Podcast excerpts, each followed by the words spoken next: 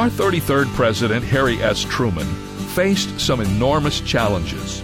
He made the decision to use the atomic bomb to end our war with Japan and faced many challenges in transitioning from wartime to peacetime economy. And he was also widely criticized for supporting Israel's right to nationhood in 1948. But perhaps unlike some American presidents, Harry Truman said this I never take a problem to bed with me at night. That's consistent with the Bible's advice to not let the sun go down on your anger, or I would add, on your worry or anxiety. Instead, commit them to God and get a good night's sleep. This is David Jeremiah, encouraging you to get on the road to new life. Discover God's peace on Route 66. Route 66, driving the word home.